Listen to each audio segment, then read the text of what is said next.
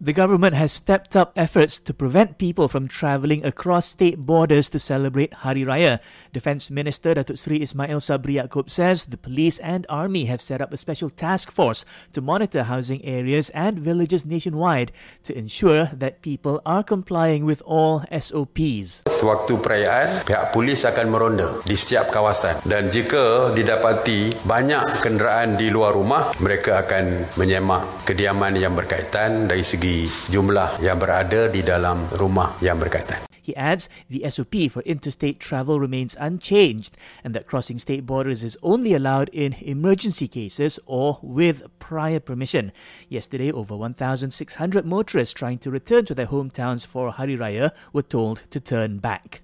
Express and regional bus services in Sarawak will be allowed to operate starting June 2nd, but they must comply with SOPs under the conditional MCO.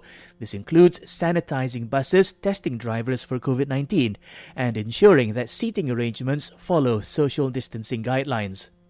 Elsewhere, Brazil has now reported over 250,000 COVID 19 infections, with 16,000 deaths. According to Reuters, this means Brazil has surpassed Britain to become the country with the third highest number of cases. I'm Faisal American, and here's a reminder fight fake news. If you are not sure, don't share.